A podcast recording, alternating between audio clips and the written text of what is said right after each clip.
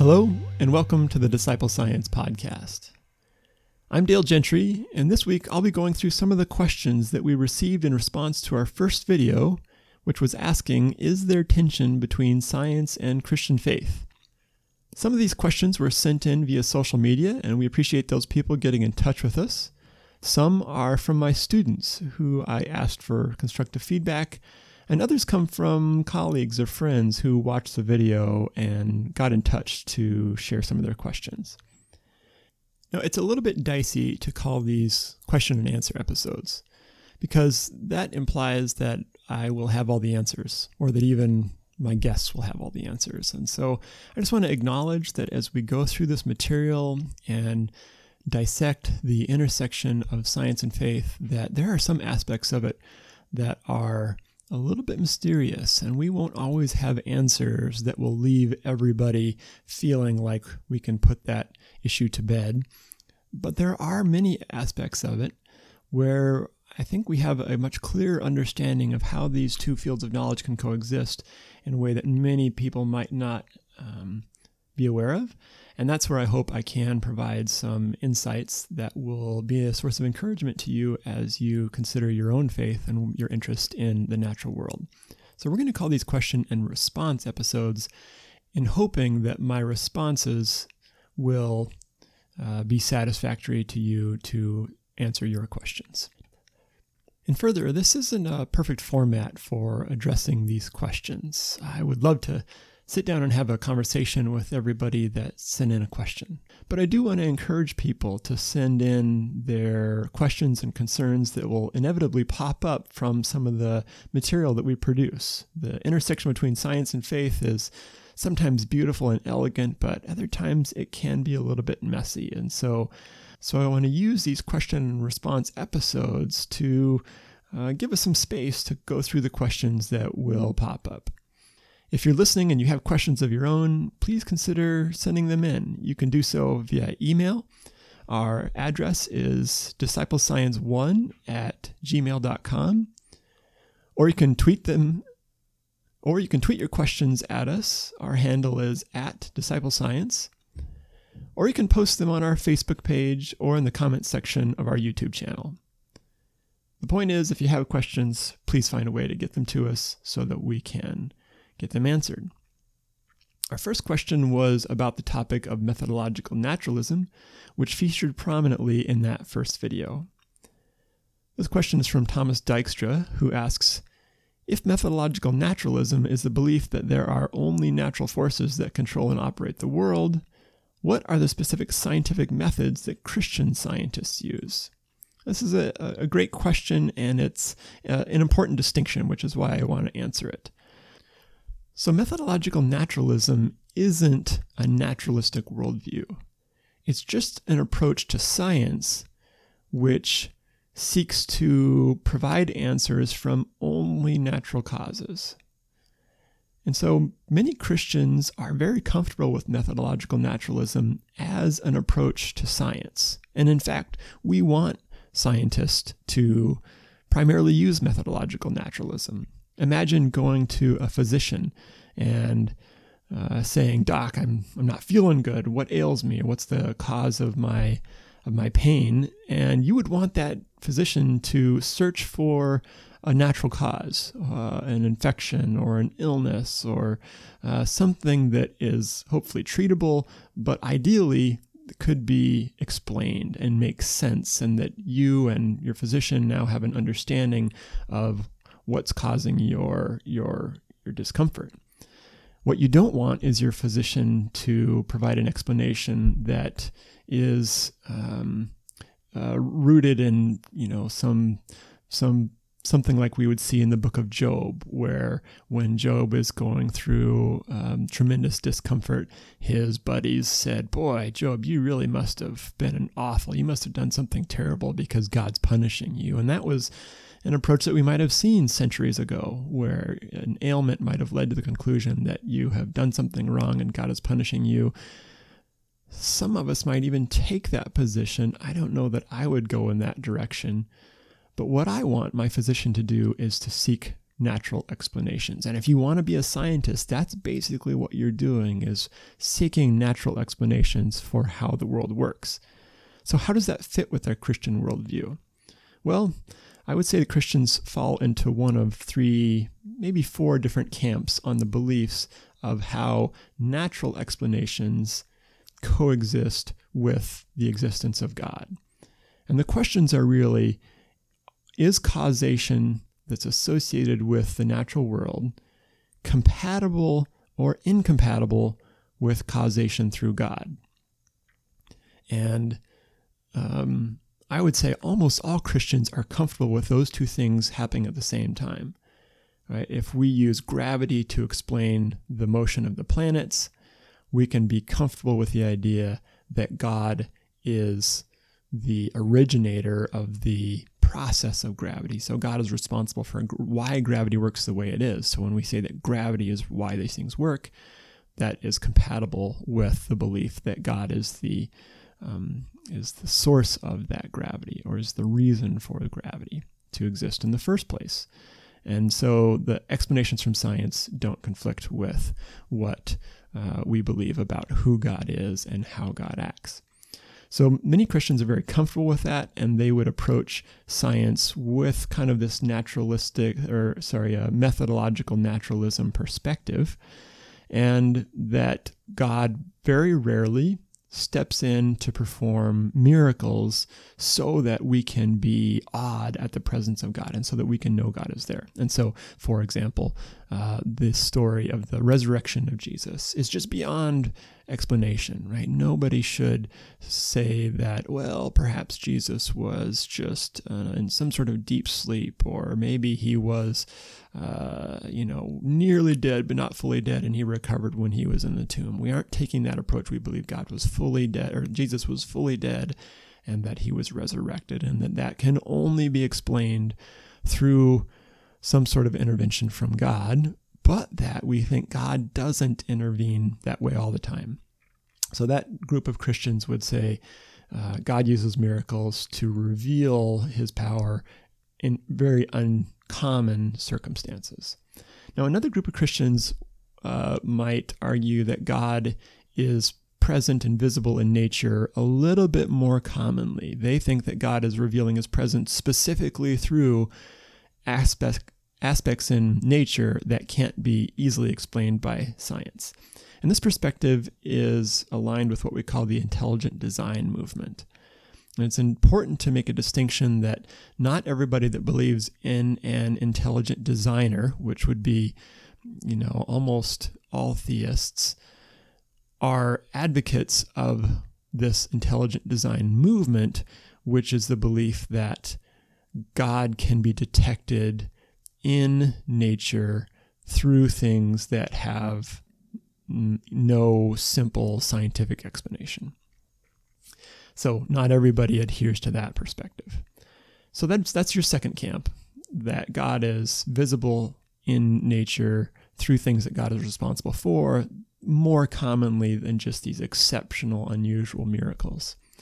And then the third camp uh, is probably associated most with the young earth creationist view that God is interceding quite regularly. And those that adhere to a young earth creationist uh, perspective are more comfortable saying God did this and God did that, and divine intervention is responsible for this thing and that thing to explain how the world works. For example, um, if we look at the stars up in the cosmos, we believe that many of those stars are millions, uh, if not billions, of light years away. So, the way a light year works is that it is a measure of distance. It's the distance that light can travel in a calendar year.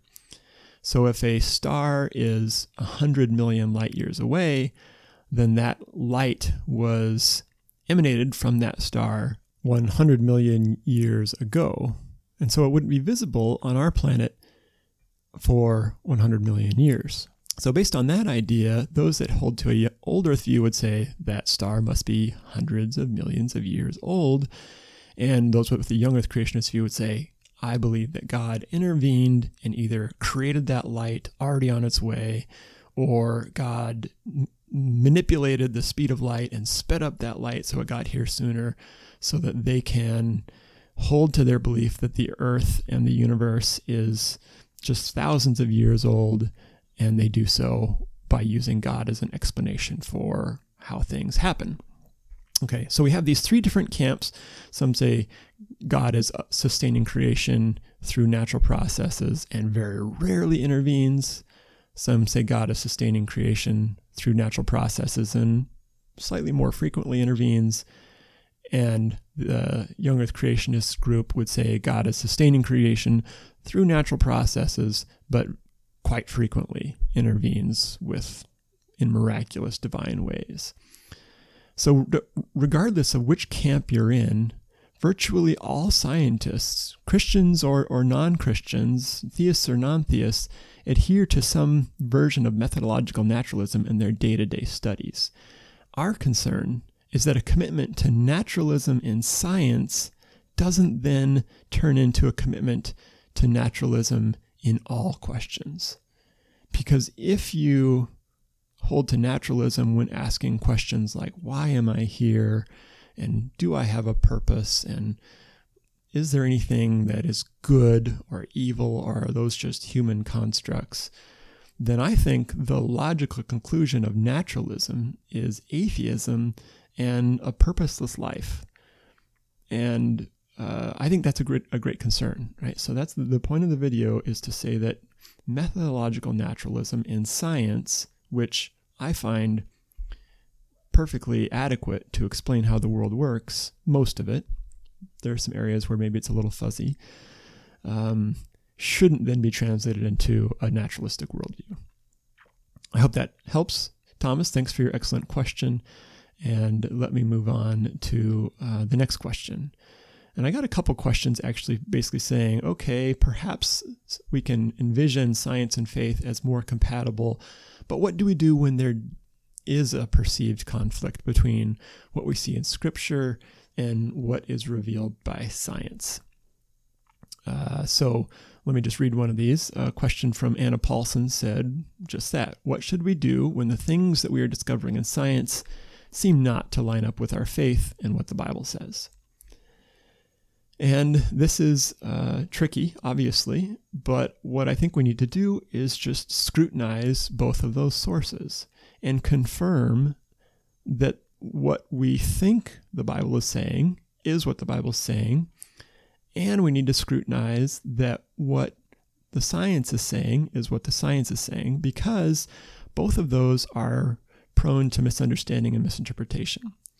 So I think the science is most easily misunderstood in that sometimes statements of scientists are misconstrued as statements of science.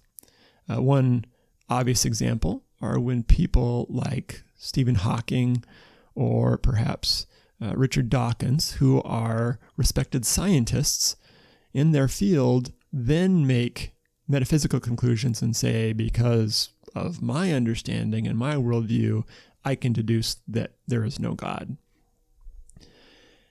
And so I think in those cases, we have to separate what their science is revealing versus their belief. I would say their faith that that there is no um, deity out there. So we have to make sure that the statements of scientists are not misunderstood as conclusions of science. Those are not always the same thing. In the same way, the Bible is also frequently misunderstood. The Bible can be interpreted incorrectly. And uh, the most obvious, famous example of this is the, uh, uh, the Galileo affair and the circumstance in which many people were quite convinced that the Bible was revealing to us that the uh, earth is the center of the universe, that it does not move, and that the sun is revolving around us. Um, and therefore, it caused some confusion when the scientific evidence pointed in the opposite direction. And over time, it took a while, but over time, we did get comfortable with the idea that, oh, maybe, maybe the Bible isn't trying to teach us the way of the cosmos, or as Galileo uh, famously said, the the Bible tells us the way to go to heaven, not the way the heavens go.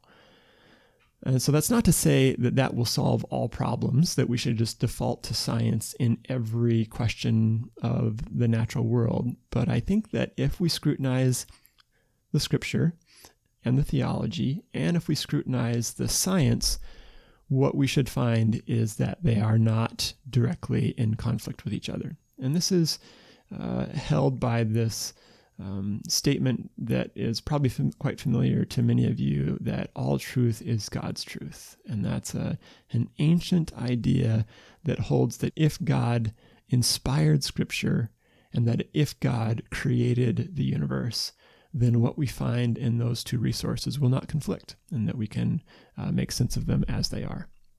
So thank you for your question, Anna. Uh, sometimes there are perceived conflicts, but I think if we if we dig in, we'll find that they are are not true conflicts. All right, I got a great question from one of my colleagues, uh, Bill Eppright, who asked, should the mass media get some of the blame for the perception of conflict between science and faith?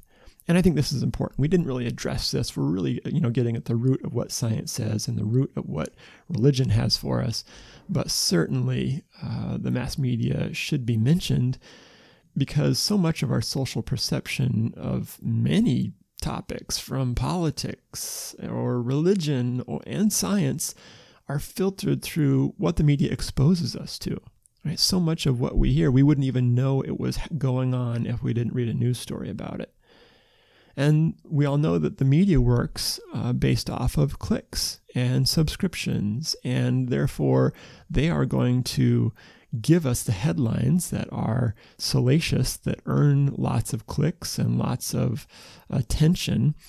And it's unfortunate, but the peaceful coexistence of science and faith, while it might catch some people off guard, probably won't draw as much attention as a, a bloody battle, knockout, drag out war between uh, science and a religious commitment. So the old adage that if it bleeds, it leads, that seems to apply here as well. And that the, the media is eager to talk to the uh, warfare uh, model between science and faith because it probably earns a lot of attention when they do so. So, uh, thanks, Bill, for that question. I think we do have to uh, filter our um, understandings through what we encounter in the media. Not to say that we should disregard the media, but we should take it all with a grain of salt and dig into those original scientific sources, dig into the original.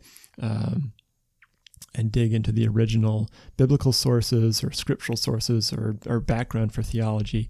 And I think we will find that there is much less conflict if we do that. Okay, um, I got a great question and a couple of good questions about miracles. This question comes from Emma Kramer, who asked, Can you explain what Dawkins means when he says miracles are contradictory to science? Uh, yeah, that's a great question. That's worth unpacking a little bit. So, science again is the study of the material world, and one of the underlying assumptions of science, and many people would argue that this underlying assumption is rooted in the Judeo Christian view of a creator who created an orderly world. But again, that's beside the point. One of the underlying assumptions of science is that the world is an orderly place and that things happen the way they happen for a reason, and that we can study the way those things happen and deduce things like laws and theories that explain the way they work, right? So a scientific law says this is the way it happens, this is the way it always happens, it never doesn't happen this way, right? So a scientific law says this is the way it always happens. We'll t- talk about the difference between laws and theories at another time, but we're probably all fairly comfortable with that. So we have the law of gravity, we have the, the laws of thermodynamics, and we have the laws of, of matter and energy. So these laws, scientists believe, cannot be broken. So when a miracle is reported to have occurred, like the resurrection of Jesus after three days in the tomb, uh, that breaks those laws that we adhere to. Now, there's not like a law of life, but there is this you know fundamental understanding of how life works and that once something is thoroughly dead good and dead it does not come back to life on its own. And so a scientist that holds to a naturalistic perspective a naturalistic worldview as we called it or a materialist worldview would say that did not happen because it could not have happened because it breaks the laws of science. And those of us that hold to a Christian worldview would say, wow, if that happened, and right, we think that there is actually quite compelling evidence that it did happen. If that happened, we need a different explanation. And perhaps we need an explanation that lies outside the realm of what science can explain. And so we would appeal to God to explain how that happened. But uh, again, someone like Dawkins, someone with a materialist, naturalist worldview, says the laws of nature tell us that that could not have happened, that did not happen. So they they say if there's evidence that it happened, the evidence must be wrong because the orderliness of the universe and the cosmos and the world and our ability to understand it through the application of the laws of nature tell us couldn't have happened. So they he says when he says miracles are contradictory to science what he's saying is that science is rooted in the assumption that the that the earth and the cosmos is orderly and that things don't just break those laws willy-nilly without explanation and i agree with that i just think that there is an explanation and that god decided to intercede and reveal his power to us through the resurrection of jesus so that we would give more attention to the teachings of Jesus, right? So that we could experience um, salvation, so that we could uh, be compelled and choose to follow Jesus because of that remarkable account of his resurrection. Uh, okay, I hope that helps, Emma. Thanks for the, your question.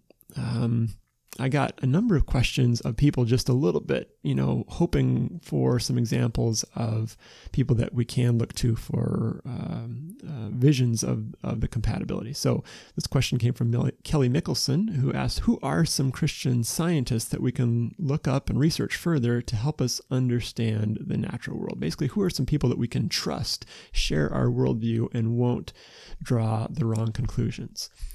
And um, the good news is that there are there are thousands of um, passionate um, uh, Christians who are following Jesus with everything they are, and that are outstanding scientists of uh, that are highly respected in their field. And so I'll just throw a few names out there.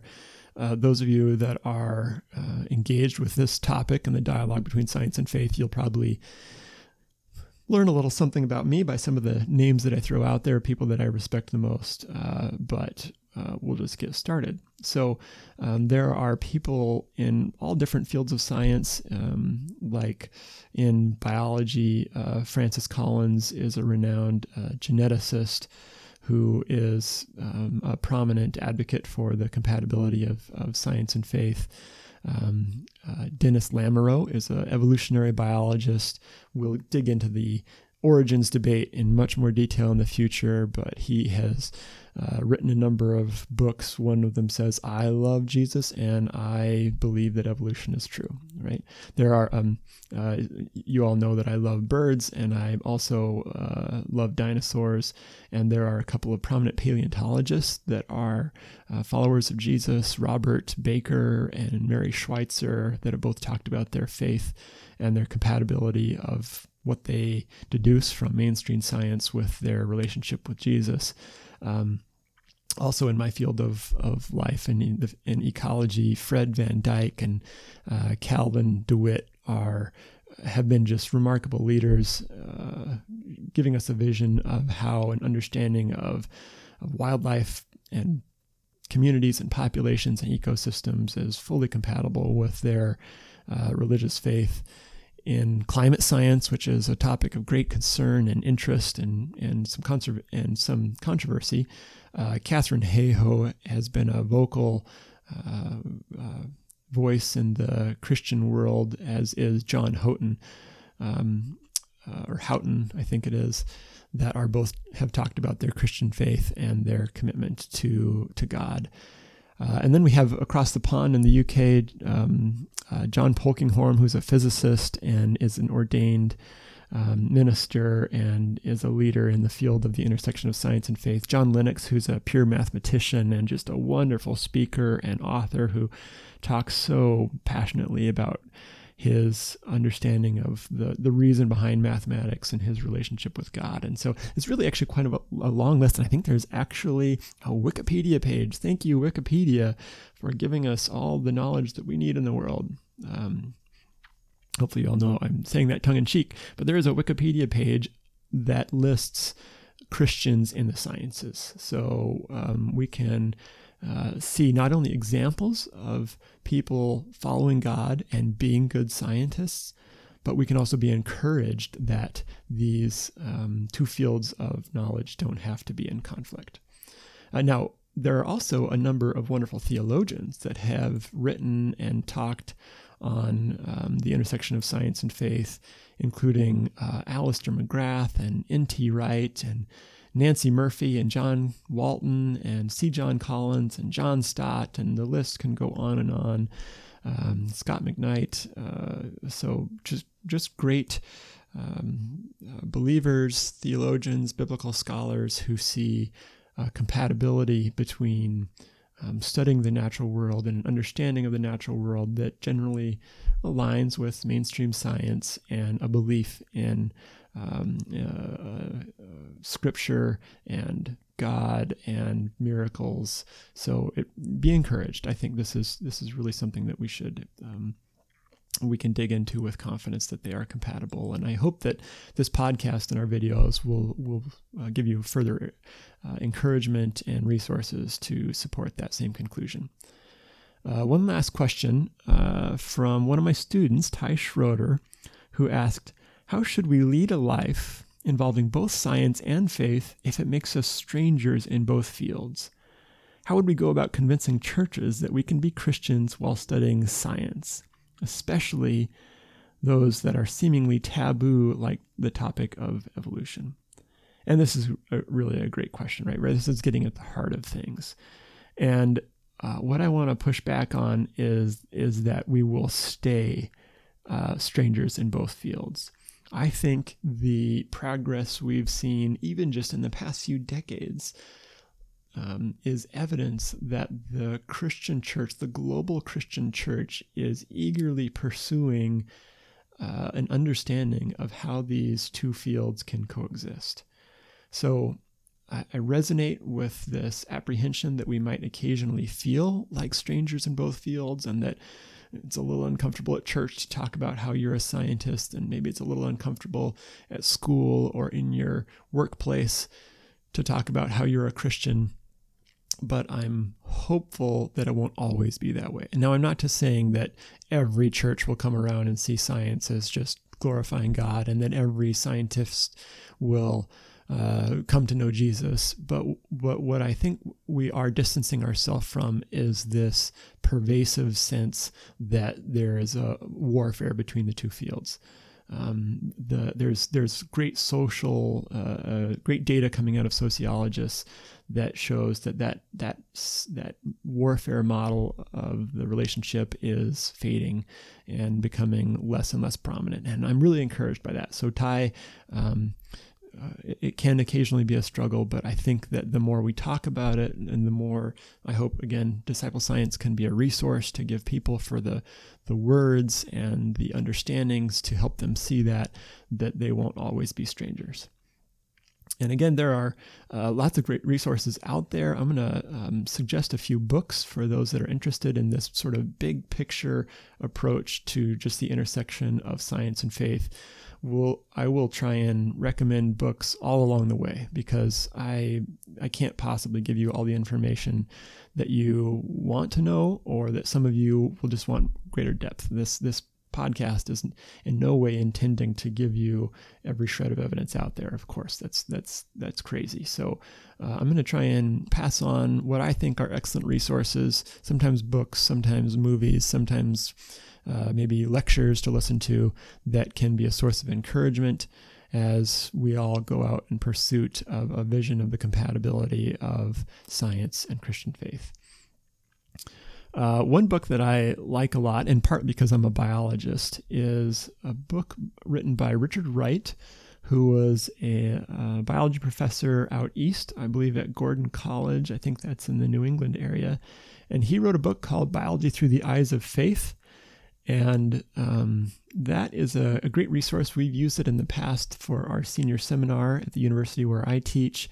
And it does a good job in a number of different chapters of addressing the issues in scripture and the issues in philosophy and the issues in the sciences and helping people understand at least that field of, of biology. And I, am a biologist, so I'm going to, um, I, I, those are, that's kind of what I default to. That's what I'm most interested in, but I'll try and provide resources uh, outside of that as well. Uh, I also really like a book from John Lennox called God's Undertaker Has Science Buried God? Now, in, in all these people, I don't know if I agree with him on every single point, and I I don't know if I agree with uh, Professor Lennox on every single thing he he says, but I do think he's really wise and uh, writes really well and uh, gives us a nice framework for how um, science and faith are are compatible. And then I want to, um, uh, one of my favorite authors and philosophers and theologians um, is Alister McGrath and he is uh, an author in the UK, and he's written a number of uh, great books on this topic. Two, two related books. One of them is called Surprised by Meaning, and another is called Enriching Our Vision of Reality. And both of these are books that are addressing uh, the intersection between science and faith from uh, sort of the 10,000 mile view, right? The, the big picture um, intersection of how these two fields of knowledge can coexist and provide complementary perspectives on on what on what life is and what the universe is and what reality is. And so um, McGrath has just dozens of books, and I find all of them to be really insightful. And so, uh, if you're interested in this field, he's a great place to start because he is um, a highly respected uh, scientist, started as a scientist and then became trained as a theologian. So he is immersed in, in both fields. So I hope that's encouraging.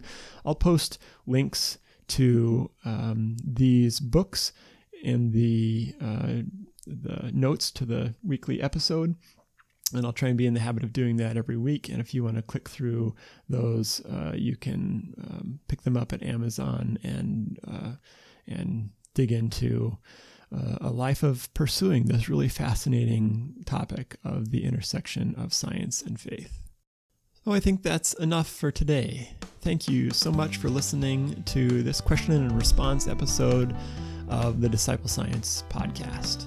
Disciple Science is a nonprofit organization based in St. Paul, Minnesota, and we are committed to exploring the intersection of science and Christian faith and sharing with you a vision of how scientific understandings can inspire a strengthened walk with Jesus. We would appreciate your support of the resources that we're producing, the animated videos, and the podcast, and the website. And you can support us uh, by donating.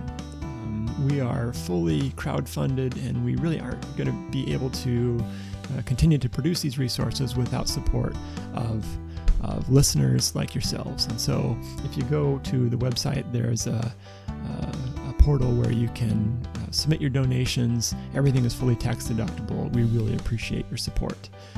Uh, you can also support us by telling your friends about this information, telling people that you go to church with about disciple science, showing them our videos, sharing them on social media, and uh, and helping us get some exposure to a broader audience.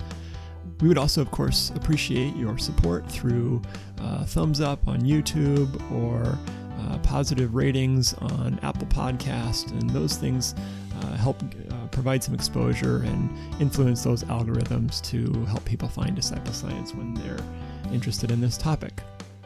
I want to thank Caleb Davis for producing this episode and for composing our theme music. Thanks again for listening, and we'll talk again soon.